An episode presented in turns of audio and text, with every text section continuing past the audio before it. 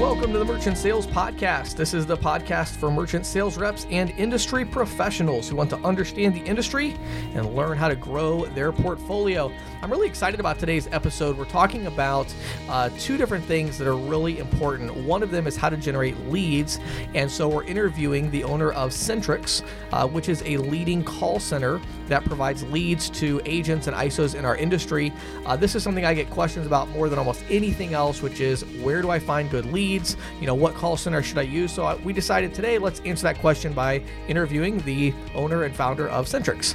Uh, the other thing we have is Patty Murphy. She's going to be talking about metrics and really interesting data that she's going to share about our industry and kind of about payments in general that I think will really surprise you and it'll give you a little bit of a different perspective on the industry and how it really works. And then, of course, we'll close it out with questions from the field. Going to be a great episode. Let's jump right into it with our interview today.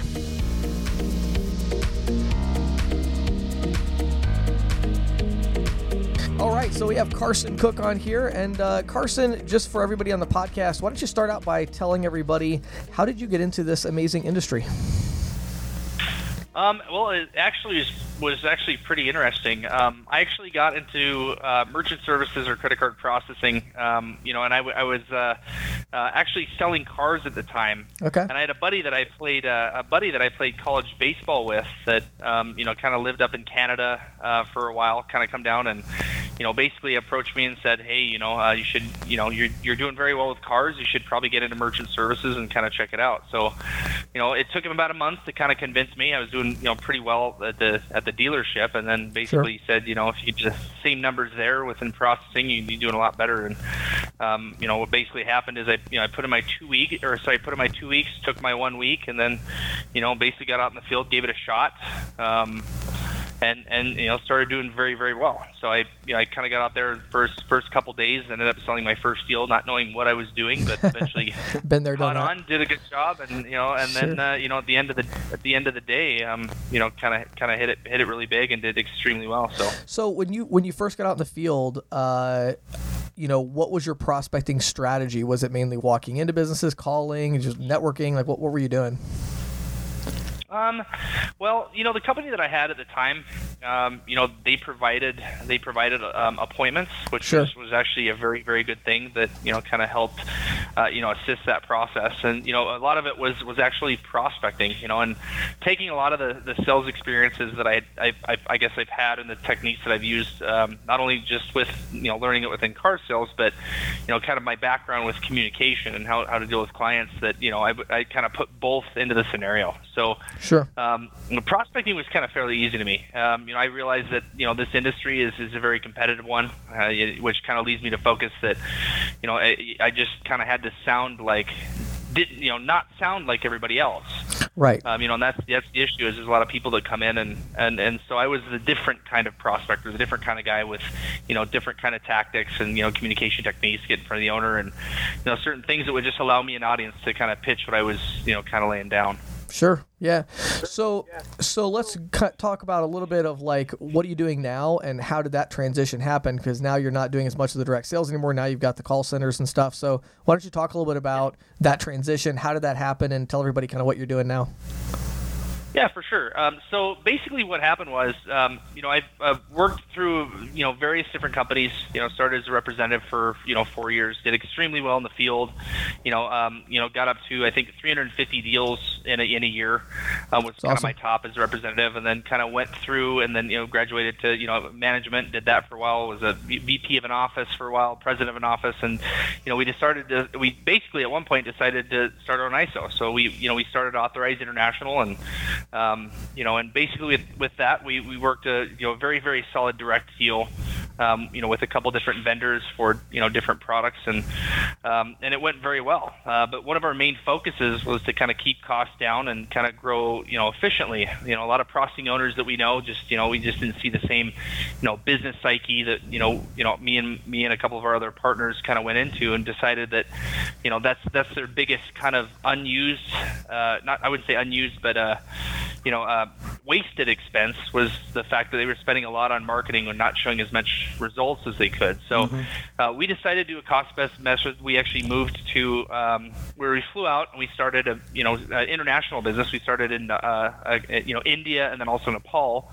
and then built two call centers over there uh, personally. So we lived over there um, you know, we currently have uh, you know a place over there too, and we, we you know we worked and created kind of a U.S. office. You know, the outsourced sure. solutions you'll get that are all over the internet are, you know, extremely not productive. They don't they have the numbers that you would have for an in-house call center, and you know we just couldn't justify at the time spending you know twenty to seventy thousand dollars a month on marketing, um, you know for you know, for, for, for a big office. So we decided to do it this this way, and you know, we've kind of drastically reduced the cost, and it worked out so well um, that we've we've actually had some friends or other owners of processing companies fly out and uh, that they've run their own in-house marketing, and we found out that you know we just didn't know, but we found out that you know our our ratio to closed deals versus appointments and um, all that are exactly the same. They're exactly the same as an in-house call center in the states. So we decided to, you know, a year ago now. So it's kind of coming up on a year. Start start Centric Solutions, which is kind of solely based on services for ISOs. Um, you know whether you're a big company or a small company we kind of have solutions that kind of fit every different type of uh, you know niche. And and um, we we have very very successful clients that have pretty much uh, you know even shut down their full in-house marketing solution because of the cost of it in the United States to run. So um, and that's kind of how we got into Centric. So we still run authorized international as an ISO and we've got managers and um, but we also provide you know kind of our main niche moving into that is the the ISO services. So recruiting sure. uh, you know appointment setting and um, that kind of stuff. No, I'm, I'm just curious. Uh, using an overseas call center and and, and non-native speakers, is that an is that an issue? Have you found? Was that was it? Did you have to be particular in terms of who you hired on? It, it was, um, but the difference is this: is that is that um, we, we realized that we that when we started Authorized International, that was that was the main thing. Is that you know a lot of ISOs, for example, um, you know Securus Payments when they started, they they they started with the same thing. They outsourced a call center that um, was in India. Now the the concept and the idea of credit cards needs to be trained. It needs to be right. uh, you know kind of put in with a system because it's not so a, it's, it's not it's in not, right. Go ahead. I'm sorry. No, right, exactly. So we didn't hire the call center; we built it, which means that we actually we, we have a visa over there. We we lived over there for about three years. Um, we lived in the country, so all mm-hmm. of our ISO guys were um, completely trained on credit cards as if they were reps. They knew the industry in and out, and they were kind of one of a kind. So our our current team is the exact same way. They're they're not they're overseen by U.S. management at all at all points in time. Uh huh. Hmm. Yeah, that's great. And so, yeah, I think Patty too is talking about kind of that language barrier. I mean, is it, uh, yeah, you know, in Nepal and, and I mean, are you able to find, uh, you know, I've had a lot of experience with that too, getting the call centers on where sometimes you're like, oh, that language barrier. And it's like U.S. business owners seem to be the least uh, comfortable with someone that, that has a, an, an accent, accent at, at, all, right? right? So have you found that barrier at all, or do you just, are you able to um, find people that are, that are, you know, very fluent? Yes, we, we have some people that are extremely fluent. You won't know. Uh, we have some people that are not so good. Uh, we have some people that are kind of middle of the road and average. And it really kind of depends on the area that we're calling, you know, with. You know, at the end sure. of the day, if we call down south, you know, so a lot of the southern states, it does become a little bit more difficult. Um, sure. But one of our biggest ISOs is actually in Texas, uh, which is really funny because you know the, the um, we've had a lot of really good success um, you know, down there, which is still the same area where if you get a phone call from someone that's foreign, they might have a little hostility there. Of course. Um, but you know, it's it's pretty much the, the the main pitch. I mean, kind of what you're getting off. You know, if you really have the addition, we're we actually have more of the the language barrier when we have a customer or a merchant that actually doesn't speak very good English, and that's kind of where the funny part comes in. Uh-huh. It's not sure. necessarily the, sure. It's not necessarily the American the reverse English problem. speaking, but when, Right, the reverse problem. So we'll get a we'll get a we'll get a you know um you know Spanish speaking in Miami, Asian, Florida, or something. Yeah, or like an Asian American, and then we'll have an sure. Indian, and then they, get, you know, an, um, you know, an Indian origin person speaking, and they kind of have a little bit of a dialect issue or communication. We'll have to drop that appointment, or we'll have a someone else call back, and so that's kind of been the main language barrier. But mm-hmm. it'd be the same, I would say, with a U.S. caller. Sure, Sure. Yeah. Well, I want to circle back to the call center at the end to just kind of, you know, provide a little more information to ISOs that might, I know, you know, just personally, all the ISOs I speak to, a lot of them are asking about stuff like that. But I want to circle back for just a second and go back to your sales day. So you mentioned your last year you had 350 deals, uh, which anybody that sold merchant services knows that's a big number. Um, so talk a little bit more about that. So let's say that you know there's I'm sure 100 you know 100 200 reps listening to this podcast who you know they're doing between three to six deals a month, and they're out cold calling, they're pounding the pavement. What advice would you give them or tips do you think you could provide? How do they get from that average of five a month to that average of 12 a month? What's what's you know usually standing in their way in your experience? Um, I wouldn't say that it's standing.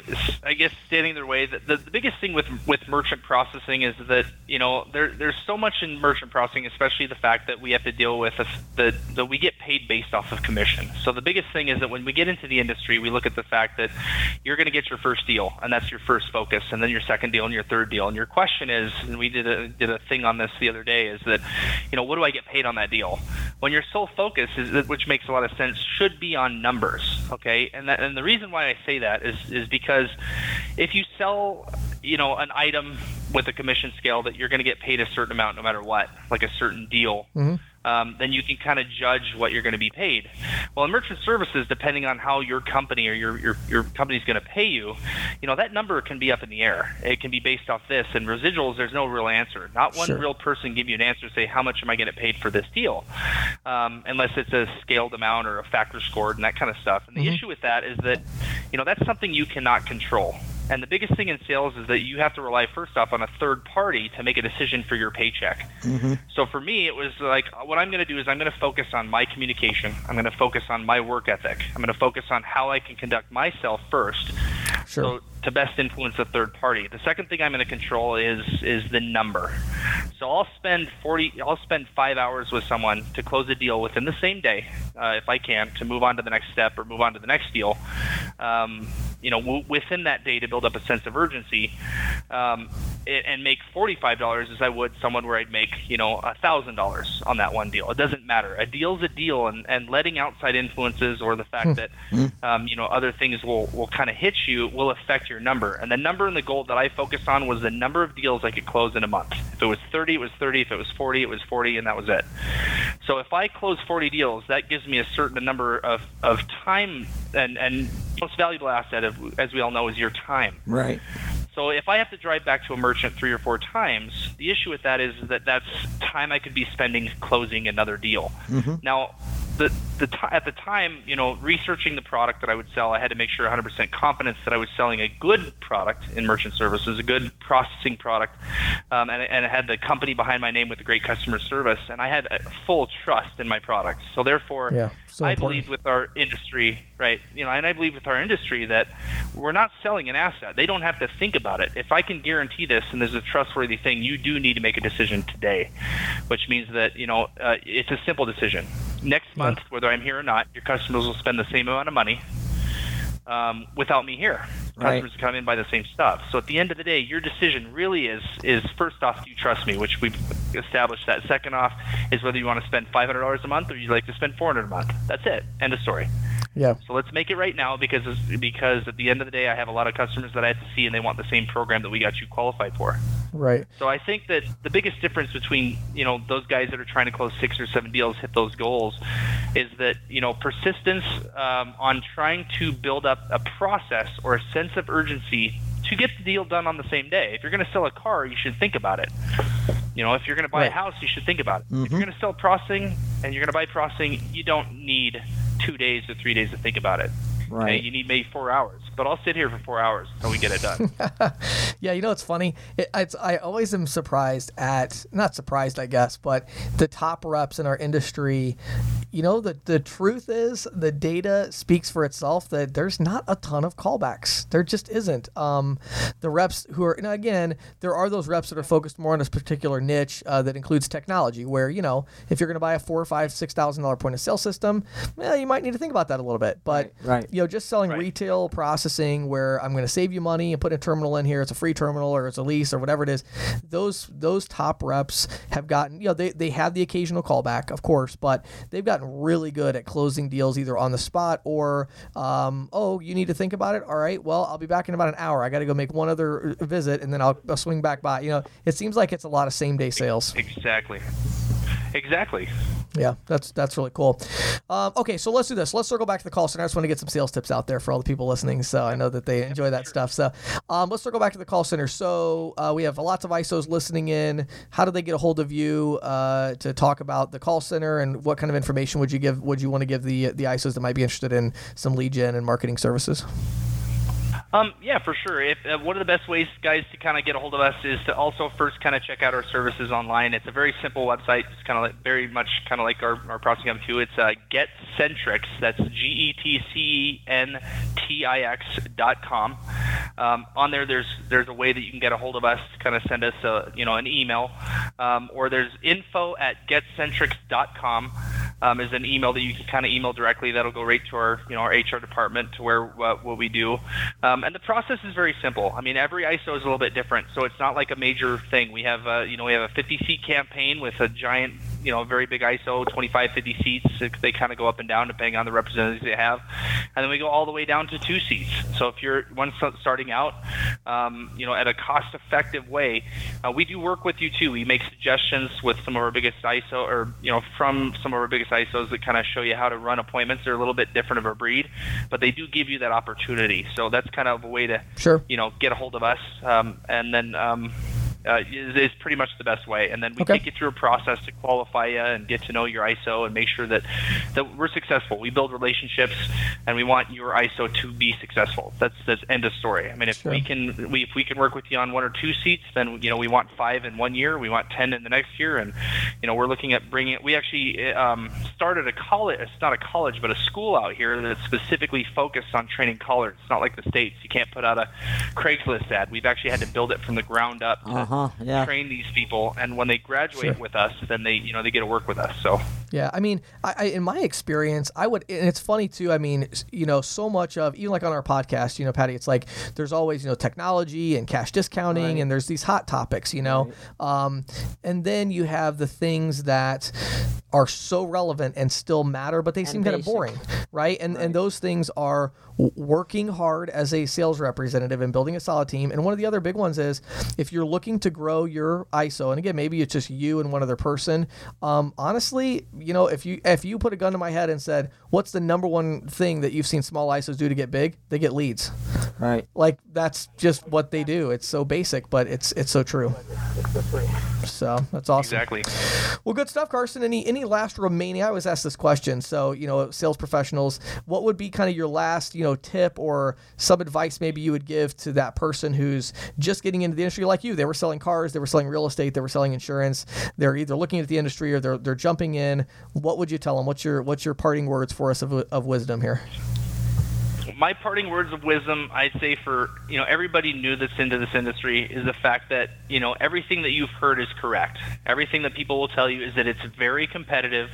Um, it's it's competitive. It's not easy but that's the good part. That's the benefit that you get to know Mm-hmm. Yeah. as a new representative, if you sell like everybody else, and if you sit there and you, you know, there's the sales pitch and there's this and there's that, that's one thing that you can rely on. So if you can learn how to sell in a competitive industry, be different, be yourself, Yeah. you know, be able to build up rapport. Don't lie, Right. don't cheat, don't steal. Just be yourself. The more rapport you're going to build, and the more deals you're going to close.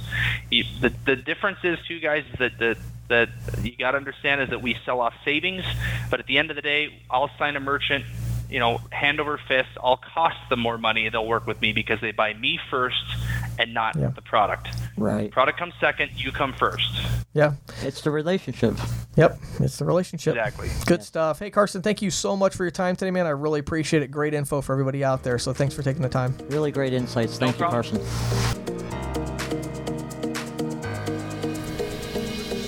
This is the Insider's Report with Patty Murphy, brought to you by Greensheet.com, a premier resource for the electronic payments industry. The Green Sheet has been on the beat since 1983, always focused on boosting the feet on the street in our evolving sphere. I'm a bit of a data junkie. And there's no shortage of companies in the payment space willing to accommodate my penchant, penchant for data points. Sure. In fact, early on in my tenure at the Green Sheet, I coined the term isometrics for a regular feature we have. So I thought it only fitting that I continue the tradition as part of the Merchant Sales Podcast. One of the companies that does a bang up job surveying consumers on their payment habits and preferences is TSYS.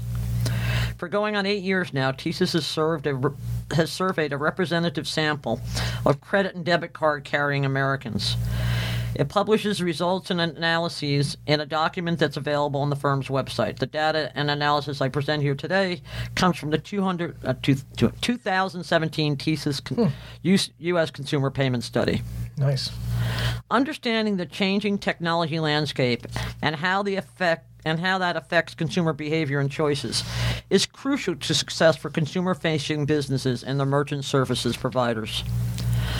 For example, one of the key findings I drew from the TSYS report was that despite the proliferation of new payment technologies, credit cards, debit cards, and cash continued to dominate the payments mixed. Asked for the preferred overall method of paying, 44% of consumers said debit cards, 33% said credit cards, and just 12% said cash. Hmm. Wow. Now, credit and debit card preferences vary depending on merchant type and channel. For example, as online commerce growth continues, there's a growing consumer preference for paying for online purchases with credit cards. Of course. In fact, 48% of consumers prefer to use credit cards for online purchases, compared to just 28% that use debit cards. Hmm. And 12% said they prefer PayPal. Twelve percent for 12%. prefer PayPal. Yeah. I didn't realize PayPal still had that kind of reach. That's pretty good, actually. Hmm. That actually is, yeah. And I think it's fair to say that the motivation of many of these consumers are the consumer liability provisions that are associated with credit cards. yeah, sure. Now, TSYS also asked consumers to rank their payment preferences by store type. And here's what they found. Debit cards dominate the payment preference mix at supermarkets, which hmm. is not really surprising No. considering back in the old days it was checks. Hmm, sure. Yeah. But 54% of consumers said they prefer to use their gro- their um, debit cards at grocery stores. Yep. Half as many, 27%, prefer using credit cards, and 15% prefer to pay with cash. Hmm. Now, credit cards edge out debit cards at department stores. 38% of consumers prefer paying with credit. 34% prefer to use their debit cards. Just 8% prefer to use cash. You think that's just because they're like unplanned purchases? That's what I think. right. Need more money. Whereas you go to the grocery store, you kind of you know you're going to spend you know hundred you're gonna dollars or spend. whatever. And I also think there's a certain thing, like, do you really want to like be paying off that porterhouse steak a month from now Uh, yeah, with interest. with interest? Yeah. You know, I mean, seriously. You talk about indigestion. right, right. So, um, and then uh, debit cards also have the upper hand at discount stores. Um, sure. And in fact, uh, 37% of consumers surveyed said they prefer to use their debit cards at these uh, discount stores. 27 prefer to use cash, and just 24% prefer to use their credit cards. That's interesting. I wonder if that's like the type of peep the the the type of person that shops at a discount store. Are they more likely to be unbanked? Well, you know, I thought that myself, um, and I go to discount stores. You know, I do too, I but- love going to discount. I love going to the dollar stores Right, and stuff right. like that. And I one day I was going. I go to this one. It's called Dollar Tree. Everything's Yeah. a dollar, Yep, right? Sure. Yeah, we have one. I didn't have enough cash on me. I pulled out my credit card, and they took it. And I thought, wow, I know. I know. what? I mean, what's that costing them? I know. Right? Talk about a talk about an industry ripe for cash discounting. Exactly. Somebody right? needs to sell Dollar Tree. Exactly. Somebody oughta. Um, but I do think you know I think there's something about that, but I really think it's more because it's it's a it's a small dollar purchase, isn't it? Yeah, I guess people may you know they're more likely to have that cash on them because you you have that ten dollar bill still in your wallet. Or you you'll use your debit card because it's only ten or twenty dollars. Right, exactly. Sure. Yeah. Yeah. Um. So what else? Okay, pay at the pump gas stations. Mm, this be interesting. This I thought was very interesting. Um, forty-one percent, forty-one percent prefer to use their debit cards, Sure. compared to thirty-four percent for their credit cards and fifteen percent for cash. Huh. I thought that was very interesting, and especially because I'm a security maven, also, you know. Sure. And the idea that you know, pay at the pump you know, uh, terminals don't Right. have to be EMV compliant Right, for another sure. two years. Right. I don't like using my. I wouldn't use Right. my debit. I would not use my debit card Right. at a pump. At a pump. Yeah, I don't. I don't know if consumers though have, you know, consumers en masse have they made those connections? No, they haven't. Because you know, Right. I, I've talked to friends about this, and you know, I was making a conversation with a friend of mine the other day, and she said, uh, "Oh, I always do pay at the pump with my debit card." I'm like, "Really? Do you realize that that's the biggest source of skimming out Yeah. there?" And she's like, "Really?" This is a friend of mine who's very well educated. Yeah. And she's like, "Well, I just do it for convenience," and I'm like, "And that's what people are counting on." Right. Exactly. Because if you don't want your account emptied out, yeah. You know, Yeah. and also, I kind of think, well, you know, I mean, the the the security, uh, the you know, liability protection on Right. credit cards. Right. That's what I look for if I'm well, to do it. You know, it's funny. We were talking about in a different episode about how long, how Sheetz, the big gas Right. station, still doesn't do EMV. Right. Imagine how long it's going to take them to do it at the pump. Can you imagine? In fact, I think I might have told you the Talk sheet- about an expense. there was one of the Sheetz near me that got torn down, and they're Right. putting up a new one, and I'm thinking to myself, I hope you're putting those EMV terminals in this one. Uh, Because can you imagine putting in new? I mean, you're talking about five thousand dollars a pump in a lot of cases Yeah. because they charge so much they have to disassemble the pump to put the new thing in. Right. So if you're putting in all brand new pumps, you better make sure you're putting in the right kind of terminals. One of these times, I got to get this guy on the on our podcast. Uh, I can't remember his name now. I have to look it up. But uh, he was working on a, a technology where the Clover Mini, Mm-hmm. you could like uh, put it on the or Clover Mobile or something. One of those, you could actually put it on the pump Oh, really? and connect it into the store, so you didn't have to so replace. you don't have to do all the Yeah. I think somebody they'll come out with something. But yeah, anyway. and that might be one of the reasons why they're letting it. They expended. extended Oh, of course, because the cost is just unbelievable. But So the survey also found variations in how consumers prefer to pay at different types of restaurants. I thought this was Oh. interesting. Um, not surprisingly, the preferred way to pay at fast food restaurants is cash. About four out of ten people. Debit cards come in next at 36%. Just 17% pay for the fast food using credit cards. sure. I think again, like the grocery stores, who wants to eat that hamburger Right. and then pay for it a month? Yeah, it's now? funny. Like I agree with that, but like I never carry cash, so I'm just even the 44 percent, even with fast food, kind of surprises me. I always use my debit card at a fast food place because I literally never have cash. But Yeah, uh, I'm, but I'm again, I'm, weird like that, you know. I'm weird like that because I do carry cash, but Right. I, I don't. Well, apparently not. You're in the majority of the 44. yeah, obviously. Oh, I better change then, right? okay, similar for coffee shops. Sure. 34% prefer to pay with cash. 28% use their debit cards. And 15% prefer to pay for that cup of joe using cash. Yeah. Um, which to me says a big thing about cash discounting Yeah. in coffee shops. I mean, I could see that be a real Oh. opportunity. Yeah. Now, debit is the preferred way to pay at dine-in restaurants, which I thought was surprising. Hmm. 38% for dine-in said they prefer to use debit cards. Uh, credit cards not fine, far behind with 36%, Sure. and 19% pay their tabs um, at restaurant, at dine-in restaurants using cash. Sure. Now, before I close, I just wanted to do a few words about mobile. You know, smartphone penetration continues to increase. And while most smartphone owners don't leave home without the devices, most are not yet pulling out their mobiles to make payments. Yeah. Still hasn't caught on. No. And this isn't to say there isn't interest. Um, 51% of the consumers surveyed by TSYS said they were interested in using their phones instead of plastic cards. And that was up from about 40% in 2015. Yeah. Um, and one in 10 smart card smartphone owners already had loaded credit or debit cards onto their mobile wallet apps. Right. Um, Well, you know that doesn't surprise me. I mean, my iPhone, I still right now could show you if I go to my settings, Right. I still have an alert. One alert for my new phone is that I haven't set up Apple Wallet. I mean, like they Right. they walk you through that when you set up your phone. It's almost like you have to. you almost have to, exactly. Right. So, um, among consumers who are already loaded a credit or debit card onto their mobile wallet, or are definitely likely to do so, 68 said 68% said within the next two years they expected to be making half or more of all their in-store purchases Yeah. with their mobile devices. And of course, on the downside, one in four smart card smartphone owners said they had no interest at all in um, loading credit or debit cards onto the devices.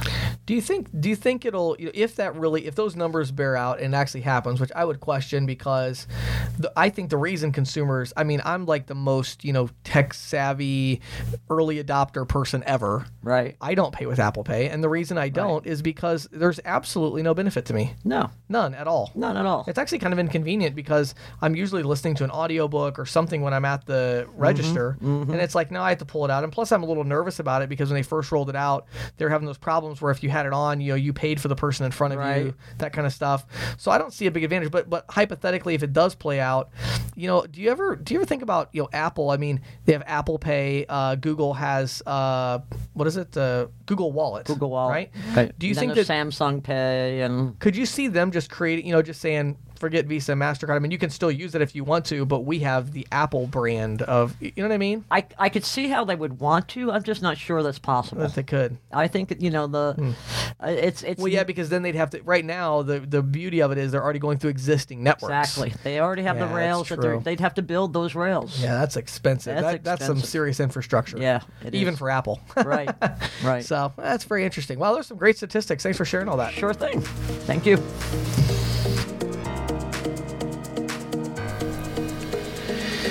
This is Questions from the Field, brought to you by InstantQuoteTool.com. With over 30 training courses covering everything from sales objections to statement analysis, ISOs are using our learning management system to help new agents understand the industry and how to sell merchant services. Industry veterans love our courses because we dive deeper into concepts such as interchange and explore new industry trends like cash discounting, NFC, and the resurgence of American Express with the OptBlue program. Put all of these training courses together with the leading proposal creation tool for merchant services agents in the field, and we believe our branded ISO solution and individual user package is a must have. Visit instantquotetool.com today or email support at instantquotetool.com to learn more.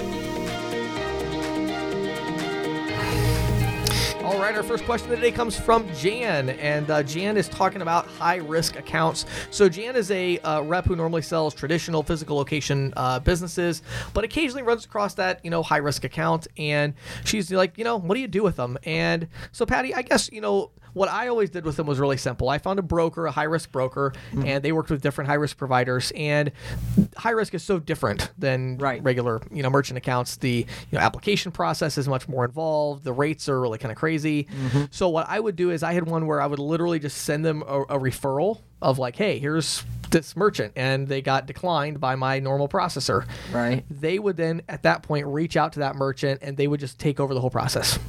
And if they made the sale, I got 50% of whatever they got. And if they didn't, I didn't get anything.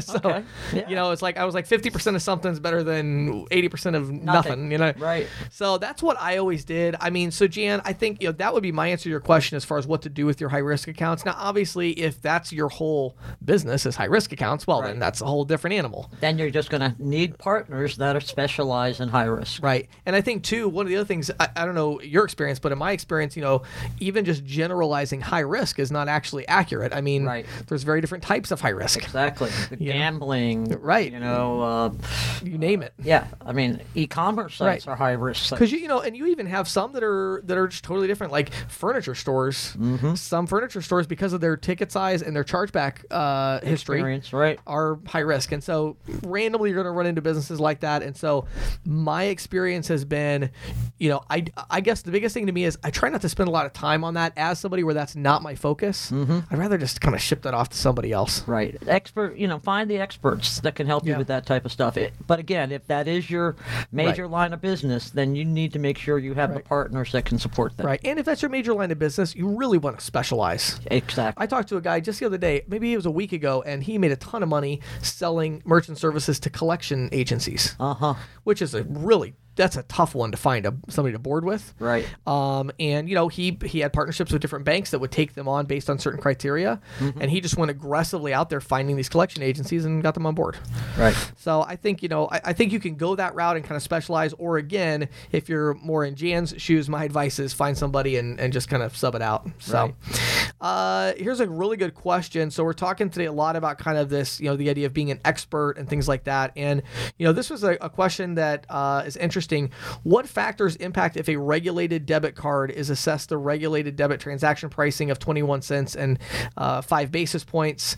Um, is it necessary for the cardholder to enter a PIN? And just some kind of general misunderstandings, I think, about about how this works. So I'll give my little take on it, and then I'll let you take over because you're probably more the expert on this than I am. But um, so you know, the, the main differentiator and what makes a debit card regulated or unregulated is the bank that issued the debit card. Yes. Yes. If the bank that issued the debit card had 10 has 10 billion in assets under management or more, mm-hmm. it's regulated. Right. And if not, then it's not. Right. And it doesn't matter if it's PIN debit. If you you can look at the uh, I have a training course on our instantquotetool.com that's uh, uh, which one is it called? Advanced Statement Analysis, where I actually show the the PIN debit interchange table versus the Visa and Mastercard. Right. The regulated debit is the same. It's debit. And that's a It's big that's a big thing right. now. There's you still have reps in the field that are telling merchants, "Hey, if you put your PIN number in, the cost is totally different." No. Well, if your pricing is different maybe, Yeah. but the cost isn't any different. If it's regulated debit, it's regulated debit. Right.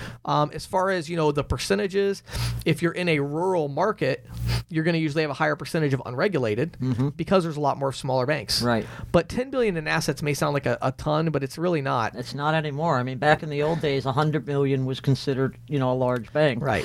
Uh, now, Now- that's a community bank. Yeah. Hundred billion is a decent sized bank decent now. sized bank you now. know. Yeah. So I mean, ten billion. If there's a, if it's a if you have a regional bank, they're going to have more than ten billion in assets almost Exactly. always. The only ones that are having less than ten billion are going to be these really you know two location, three location, four location, these small, very small local banks. Small really. community banks, small credit unions. Right, right. So I think in the numbers we've looked at, it's usually north of 80%, usually north of 85% even, Mm-hmm. that are regulated um, as far as the volume. Um, but I'm sure that varies by by geo- geographic area and things Oh, like that. of course, that. by geography.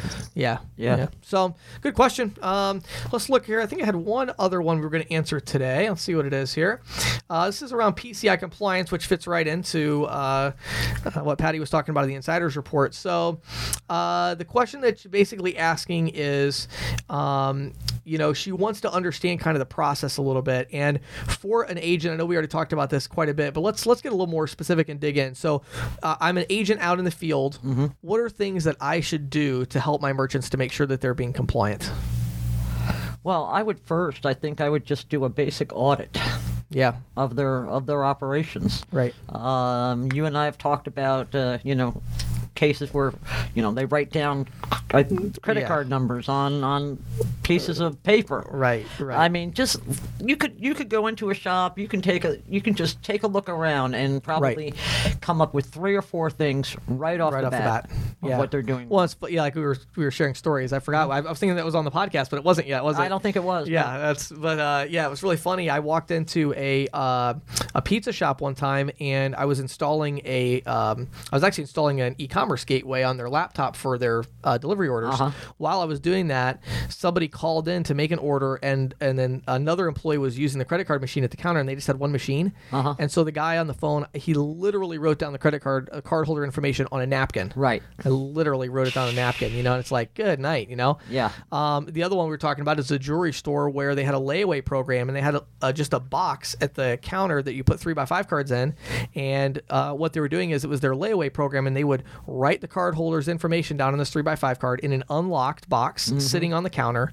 Um, and, you know, they had, I don't know, looked like they had a 100 in there, I bet. They probably had a 100 people. These are people that are buying expensive jewelry. Right. This right. is like, I mean, if I was somebody who stole credit card information, that's, that's like my dream come go, true, right? Right. Yeah. so you know, um, I think I think maybe don't reps get it overcomplicated sometimes. I think so. They feel like oh PCI compliance is this scary. No, no, like you, be careful how you handle credit card information. It's actually pretty common sense It's, stuff. it, everything is very common sense. I mean, Yeah. you know, be careful how you handle it. Be careful who you let access it. Right. Uh, be careful how you store it. Sure. Make sure that any third-party software vendors that you're using are compliant. Are compliant. right? Because Right. if they're storing that credit card information, you know, and, and you know, I'll tell you something, and that's just another little pet peeve of mine. That, but you know, today, I mean, honestly, with the technology available today, as a so- and we have a development shop, why on earth are you storing credit card information? There is just no reason to No do reason that whatsoever. None. No. You can put it. There's so all the gateways have vaults where you can just send it over their server. Mm-hmm. Stripe has like all this crazy stuff that they use. Like this is commonplace now. You don't need to. You don't need to store this cardholder information anymore. It just doesn't make any sense. And, and another thing that a lot of people really forget is passwords. Oh yeah. Oh, I mean, how many people do you know that use the default passwords? Oh yeah. Sure. Right. Still, after Still. all this time, Yep. you know, change. You know, my bank makes me change my password every thirty to sixty days. Why? Sh- I, if somebody's holding on to credit card information, Right. I think that's an excellent. That's idea. an excellent idea. I mean, even using something like LastPass, Mm-hmm. um, our our lead developer Jack, he was uh, all over me when he joined the company because we didn't have something like that. You know, and he's like, "All right, we got to have LastPass because we got to randomize our passwords and Right, all right. that stuff." And so that security stuff uh, definitely matters. Sure. I mean, if you don't, you know, the, the important thing to remember about security is it's not just for your sake, it's not just for the merchant's sake, it's for the card holder's sake. Right. Everybody has something to risk here. Absolutely. Yeah. Great questions, everybody. Hey, by the way, uh, do me a favor and send me some new questions. We're uh, getting a little low. We have Okay. like uh, 25 or 30 questions left to answer, but we need some more. So if you got a question, doesn't matter. what It could be about gateways, it could be about PCI, it could be about sales questions or whatever. Just email james at ccsalespro.com. James at ccsalespro.com. Send me a question. We look forward to it. We'll answer them. Awesome. Thank you for listening to the Merchant Sales Podcast. Whether you are an industry veteran, processing executive, or just trying to learn about the payment space, we appreciate your time. The Merchant Sales Podcast is a joint production from Greensheet.com and CCSalesPro.com. We hope you will tune in next week for more information and tips on building your merchant services business.